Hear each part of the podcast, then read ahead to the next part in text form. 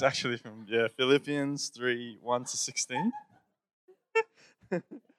Righteousness through faith in Christ. Finally, my brothers, rejoice in the Lord. To write the same things to you is no trouble to me and is safe for you. Look out for the dogs. Look out for the evildoers. Look out for those who mutilate the flesh. For we are the circumcision who worship by the Spirit of God and glory in Christ Jesus and put no confidence in the flesh. Though I myself may have, have reason for confidence in the flesh also. If anyone else thinks he has reason for confidence in the flesh, I have more. Circumcised on the eighth day of the people of Israel, of the tribe of Benjamin, a Hebrew of Hebrews, as to the law, a Pharisee, as to zeal, a persecutor of the church, as to righteousness, under the law, blameless. For whatever gain I had, I counted as loss for the sake of Christ. Indeed, I count everything as loss because of the surpassing worth of knowing Christ Jesus my Lord. For his sake I have suffered the loss of all things, and count them as rubbish, in order that I may gain Christ, and be found in him, not having a righteousness of my own that comes from the law, but that which comes from faith in Christ, a righteousness from God that depends on faith, that I may know him and the power of his resurrection, and may share his sufferings, becoming like him in his death, that by any means possible I may attain the resurrection from the dead straining toward the goal. Not that I have already obtained this or am already perfect, but I press on to make it my own, because Christ Jesus has made me his own. Brothers, I do not consider that I have made it my own, but one thing I do, forgetting what lies behind and straining forward to what lies ahead, I press on toward the goal, for the prize of the upward call of God in Christ Jesus.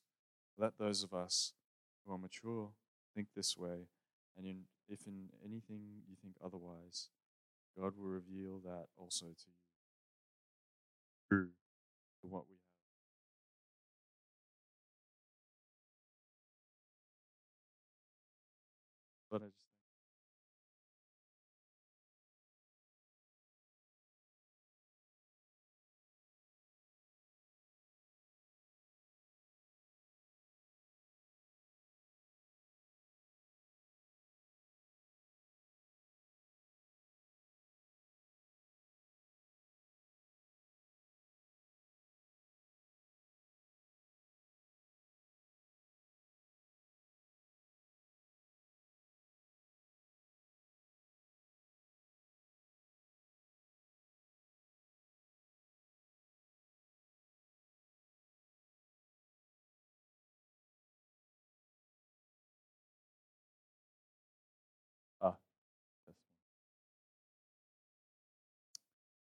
Good morning, guys. I can see we're all um, a little, little tired, maybe.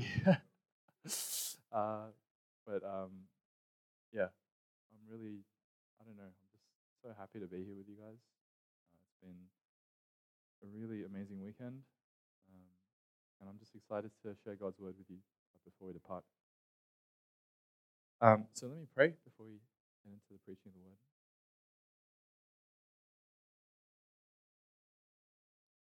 Father, we thank you. And we thank you for answering our prayers.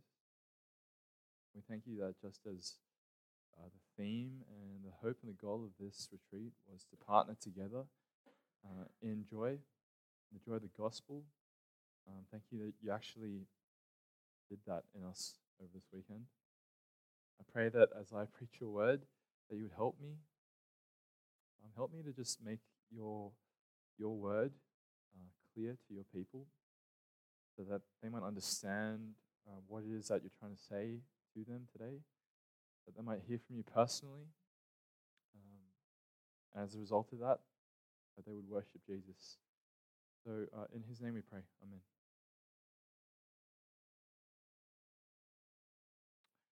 Wonderful to hear the little miniature voices of our children singing.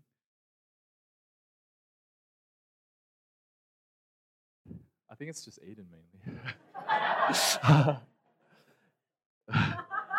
yeah.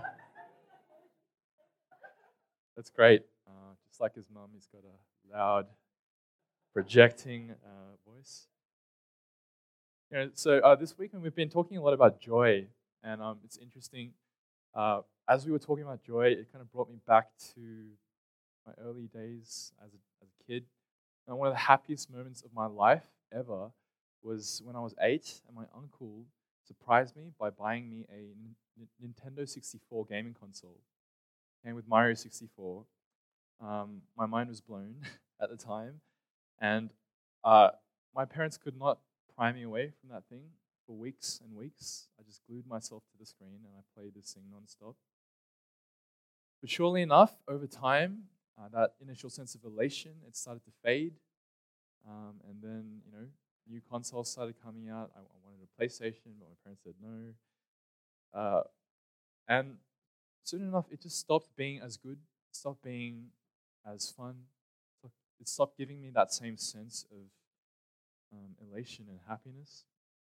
Uh, I thought about that because, like I said, we've been talking a lot about joy this weekend. That joy is not the same thing as happiness, right?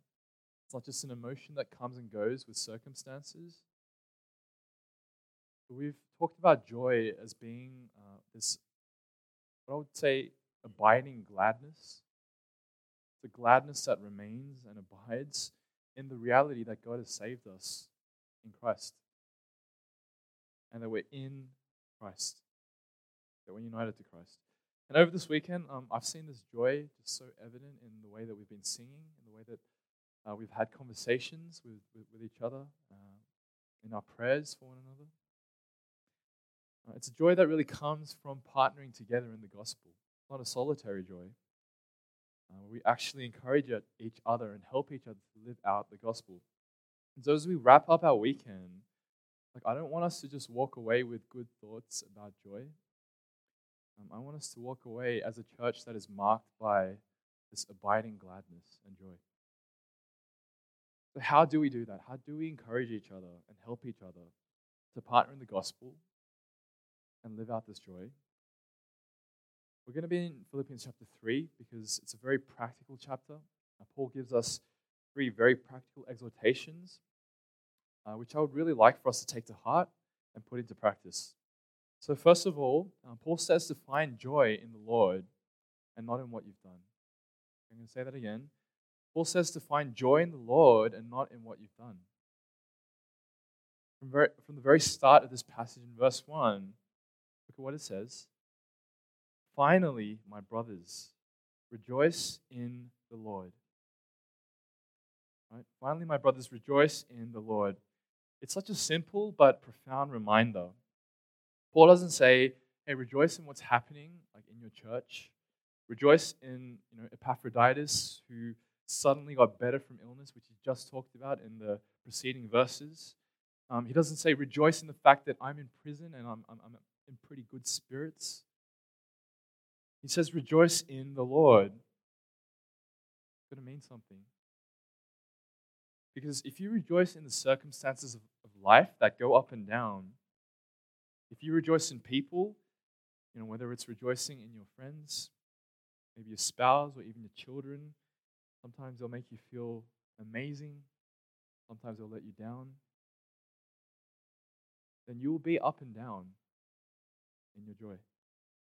Constantly toeing that line between feelings of anxiety and feeling at ease, feeling encouraged by situation and feeling discouraged.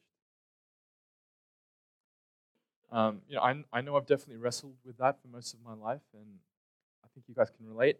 Um, you know, I was talking to one of the brothers uh, in our community uh, this past week um, who just finished his HSC, and it made me think about the way that I finished my HSC. Uh, it was one of, you know,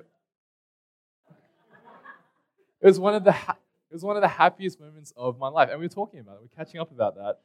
You know, you, you, you dropped the pen. I headed to uh, the bathroom, and I was just I couldn't believe you know when it happened, and that happiness it lasted for a whole month until I got my results. Um, you know, I was thinking about my first job that I that I got after graduating, in this, the sense of accomplishment that comes with that, satisfaction, only to find out in due time that you know, it came with its fair share of stresses that it could be emotionally draining. Or when I entered into full time ministry and became a pastor, you know, thinking that things will be different now. Only to find that even in the ministry, you can be so gripped, your joy can be so tied to successes and failures. I found that I could be so shaken in my joy. But Paul says, finally, brothers, rejoice in the Lord. And his point is this if you rejoice in the Lord, you'll find a constant in Jesus. Jesus is the same yesterday, today, and forever. He's always on his throne. And if you really, really think about that in the midst of your life, if you consider that Jesus doesn't change, that he never stops loving us, that he forgives us when we come to him in repentance, when we fail, we, you really think about the fact that he forgives all of our sins on the cross. For me, even just thinking about the fact that he, he loves his people, he loves his church,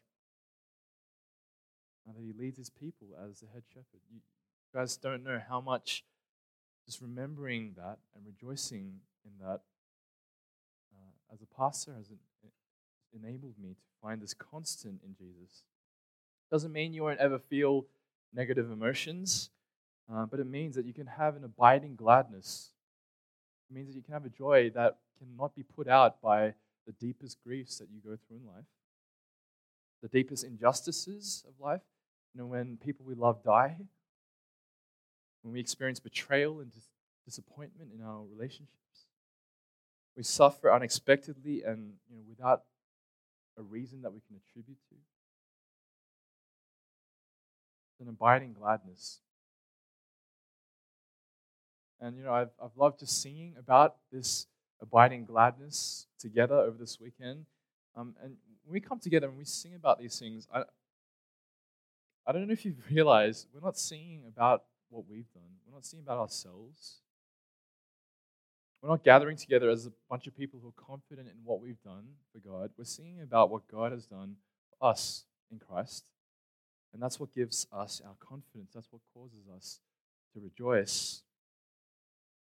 We rejoice in the Lord, and our joy abides. But secondly, Paul says, not just rejoice in the Lord, but he says, consider everything as lost to know Christ. We see that in verse 4. Um, he does something really interesting from verse 4. He lists all of his accomplishments. And this guy is a, he's a learned man at the top of his industry. He says, I'm a true Hebrew, I'm a, I'm a true Jew. I was circumcised on the eighth day. I'm part of the tribe of Benjamin. Do you want to talk about the law? I, I, I was a Pharisee. I know the law like the back of my hand. And after listing all of that out, Paul says something really interesting. He says, but all of that is a loss. He writes, Indeed, I count everything as loss because of the surpassing worth of knowing Christ Jesus my Lord. For his sake, I have suffered the loss of all things and count them as rubbish, in order that I may gain Christ and be found in him, not having a righteousness of my own that comes from the law, but that which comes through faith in Christ, the righteousness from God that depends on faith. Know, when you think about your accomplishments, guys, whether they're big or small, um, isn't there a sense of security in those things that we accomplished, that we've done? Uh, those are things that make us feel very good. I know that's the case for me. Uh, it's natural to look at what you've already done, you know, those accolades, those accomplishments, what you've done in the past, and then also to look ahead to the future uh, to think about what we're capable of, perhaps, uh, and having that as our source of joy. Right? What I can do, what my status is, what I'm capable of. But Paul doesn't say, you know, these accomplishments, the status that I had, what I'm capable of. He doesn't just say that these things are distractions. He doesn't say these things are not as good, right? He says that these things are a loss it's so negative. It's a complete bottom, it's zero. These things are a detriment to me. Why does he say that? Well, the answer is right there in verse 8 because of the surpassing worth of knowing Jesus. And I don't know about you, but this is such a striking verse. Because it means that knowing Jesus isn't just something sweet, it's not just something that's good for our maturity. It means that knowing Jesus makes everything else, literally everything else in life, seem like a detriment, seem like you're going backwards in comparison to knowing Him. This is a really confronting verse for me, and I really hope that it is for many of you too.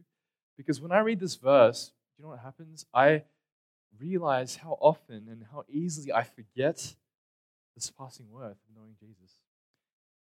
I also remember what it was like to know Jesus. I was reading about um, an evangelist named Charles Templeton. Uh, he was prominent in the 1940s. Um, he partnered with uh, another well known evangelist named Billy Graham. You might have heard of him, probably the most well known and influential ev- uh, evangelist of the past century. Uh, but Charles Templeton, he became an agnostic uh, about a decade, decade later in the 1950s. He became uh, an agnostic, which means he stopped really caring whether there was a God or not. It just didn't really make, have much of a bearing on his life.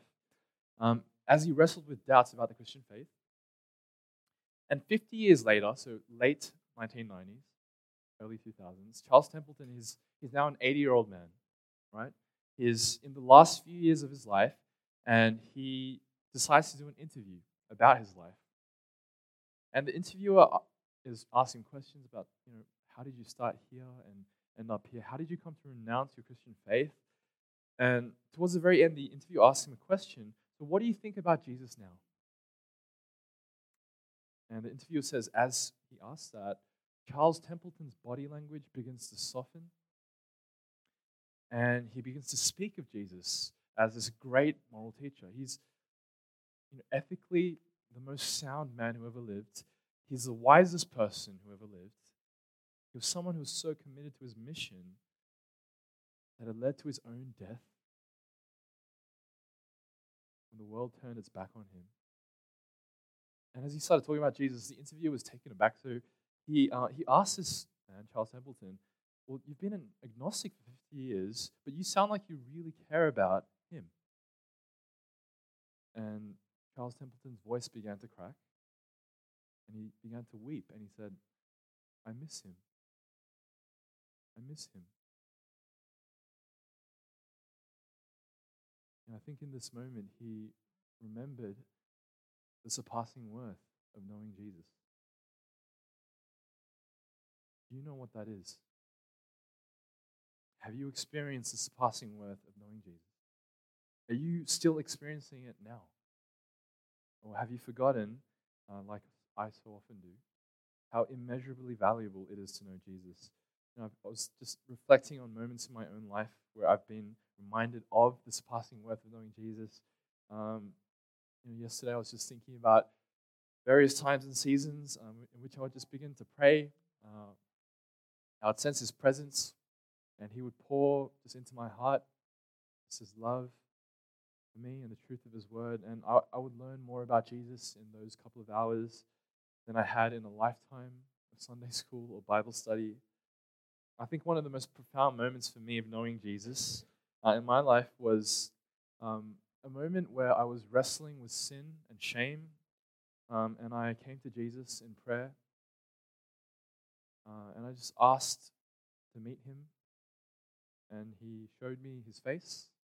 I, saw his face in my mind's eye, and what stood out to me, I've only seen it once in my life. What stood out to me were his eyes. I saw his eyes.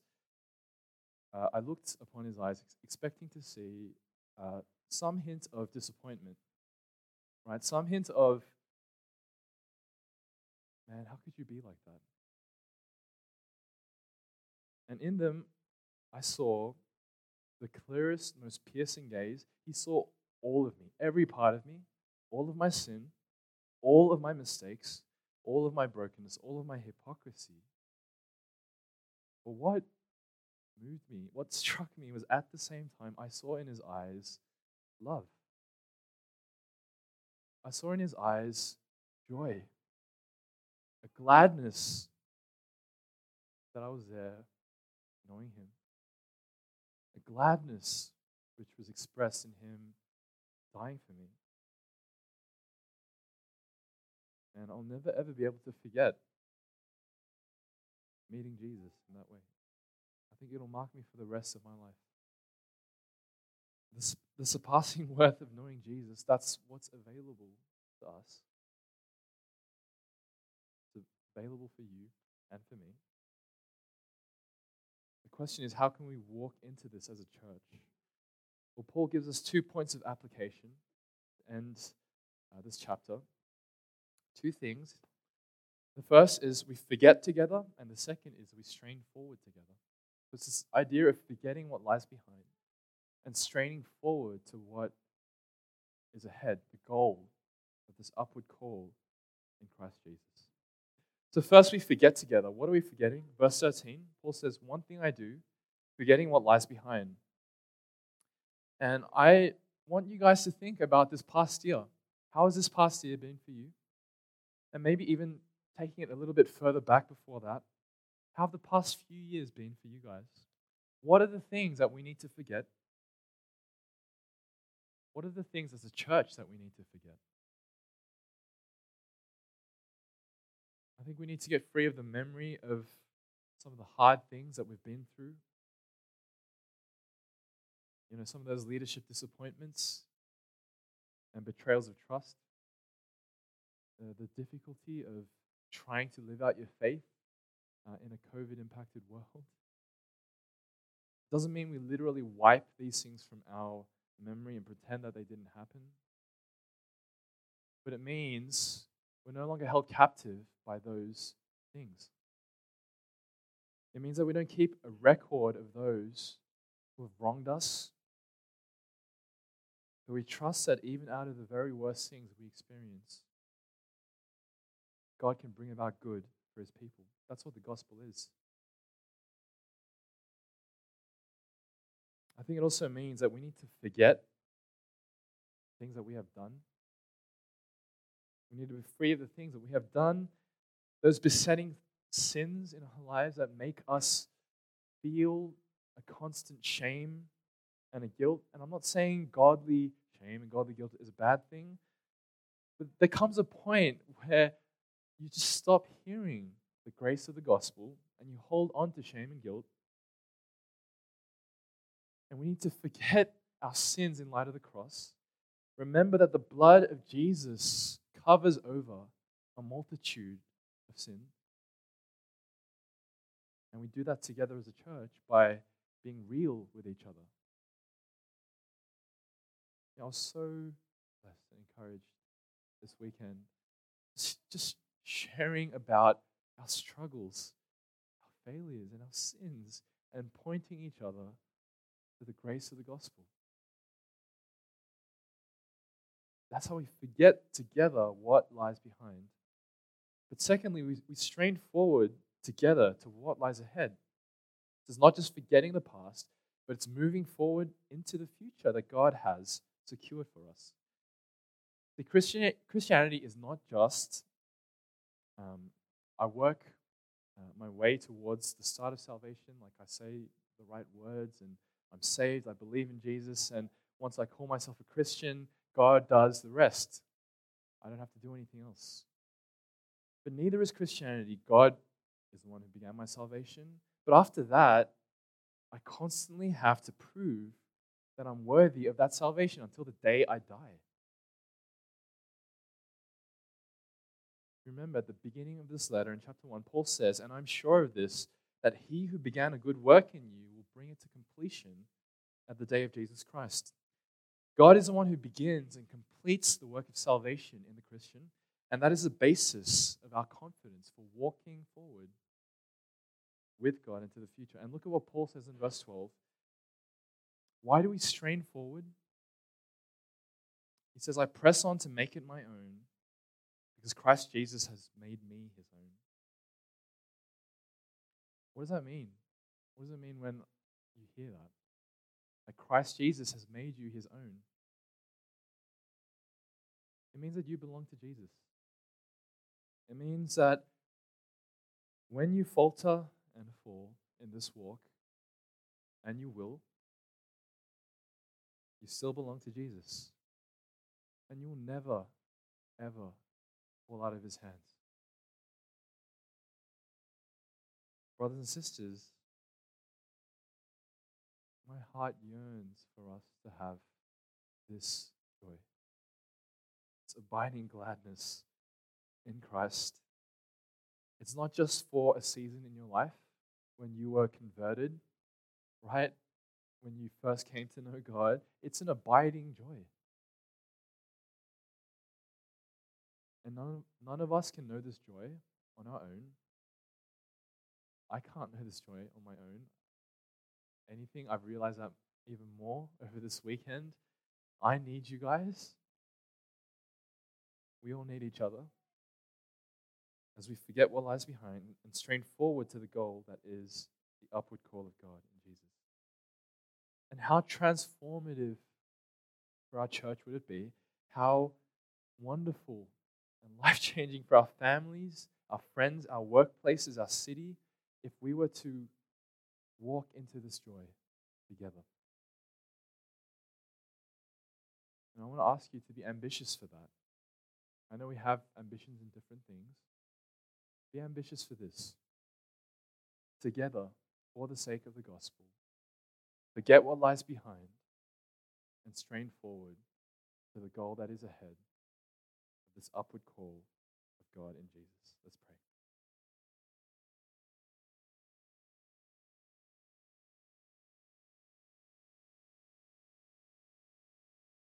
Father, we thank you for uh, your grace over this whole weekend. I just can't explain um, how we came together to be like this. And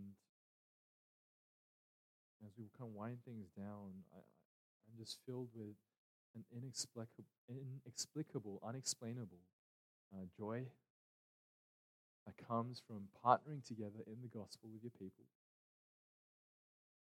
And Lord, I just ask that you'd help us to grab a hold of this joy and walk into it together. As this year winds down, remind us by the conviction of your Holy Spirit more than ever that, that this joy is available, it's abiding, and help us as a church be marked by this kind of joy. Thank you and praise Jesus.